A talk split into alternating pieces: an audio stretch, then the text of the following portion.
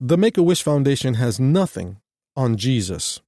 Welcome to Minute Church for inspiration to go. Welcome to the Minute Church podcast. Pastor Crespo here. Minute Church is the oasis of inspiration and hope for you in the desert of negativity and despair.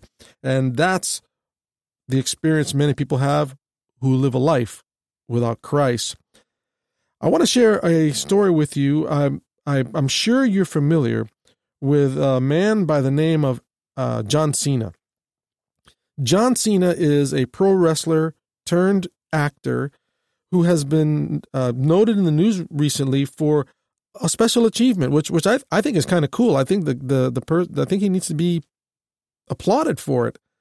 John Cena has broken the Guinness Book of World Records for granting the most wishes through the Make a Wish Foundation.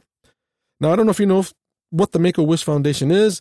It's it's an organization that started in 1980. Make a Wish uh, helps grant wishes to people who are between the ages of 2 and 18 who are suffering from critical illnesses. So they go there and they try to bring some joy into their lives while they're dealing, they find themselves in the midst of these medical crises. And so um, it's a great organization. I, I think it needs to be supported. John Cena's record he has granted at least 650 wishes to individuals who have been connected to Make a Wish. I believe uh, it started in 1980, and as of by 2000, by 2012, they had granted over a thousand wishes. So John Cena, I mean, this this is pretty cool. Here's a guy who's a pro wrestler, superstar, been there, done that, but yet he's willing to give of his time and his means to help bring some some joy to individuals who are suffering. So I was reading this article and, and just thought it was really neat. Uh, don't really want to. I mean, he's a John Cena, by the way.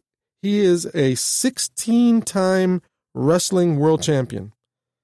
Now, I don't want to throw any shade to John Cena. The guy could crush me like a peanut, but between you and me, if if wrestling isn't real and you won that championship 16 times, is it really a championship? Uh, uh, that was a joke. I hope you're not listening, Mr. Cena, uh, sir. Uh,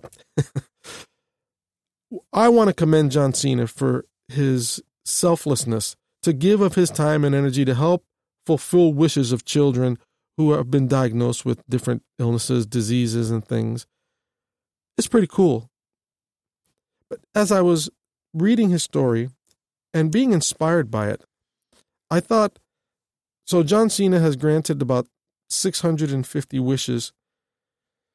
I wonder how many wishes Jesus has granted throughout all of history.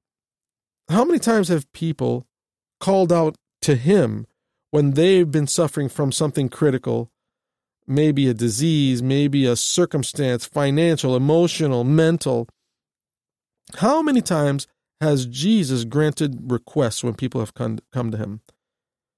Now, of course, this is actually can be a very serious conversation because there are people who have asked the Lord, they've come to God and talked to him about certain things that they're struggling with, and they haven't gotten the wish or the answer that they have wanted. And and maybe we need to talk about that sometime because that does happen. But the same God that heard your request and said no is the same God that heard someone else's request and said yes. This has to tell you that it's not because he's not good. It's not because he doesn't care. It's because he has a plan and he sees things from a different perspective than maybe you or I. And I believe God should be trusted in the times when we don't understand what he's doing. But I want to let you know something this morning that God is the granter of wishes. And and maybe that's trivializing it. Maybe saying the word wish makes Jesus sound like a genie. You know, you rub the lamp and you say, I want a million dollars, and poof, you know, you get a million dollars. No, that's not what I'm talking about. What I'm saying is that God is the God is the giver of good things. You know, the Bible says that Jesus said, He said, I came so that you can have life and have it more abundantly. In Matthew 7, verse 11, Jesus said this, and actually part of chapter 7, he's asking the question. He says, You know, if you if you go to your father and you ask him for something, you know, if you ask him for a piece of bread, is he going to give you a, a rock in return? And of course, the answer that doesn't make sense. Not a good father. If if you say, "Father, I'm hungry. Can you give me a piece of fish?" Jesus is asking, "Is he going to give you a serpent, a snake?" No, a good father won't do that. And he's saying these are earthly fathers. If you then, he says in Matthew 7, if you then, being evil, know how to give good gifts to your children, how much more will your Father which is in heaven give good things to them that ask him? This morning, friend, or today, whenever you're hearing this, whether you're going to or from work, I want to remind you of Jesus, who he ultimately has the Guinness Book of World Record in granting requests to people who are suffering in critical circumstances.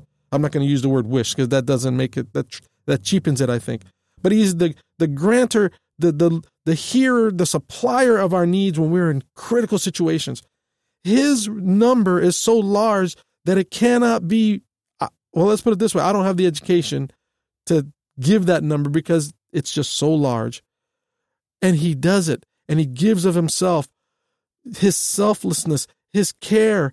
He, he does it for you not because of what you can give to him, but he does it for you because he loves you. You belong to him. Are you suffering through something critical today? Is it be, your car broken down? Is it your bills that you're not having enough money to pay? Is it that you're sick? Is it that you're dealing with some relationship problem? Oh, friend, bring your critical issue to the one who listens, the ones who the one who cares, the one who wants to give good things to you. All you need to do is ask. Trust him. You will never be disappointed. I'm Pastor Crespo, and that's inspiration to go.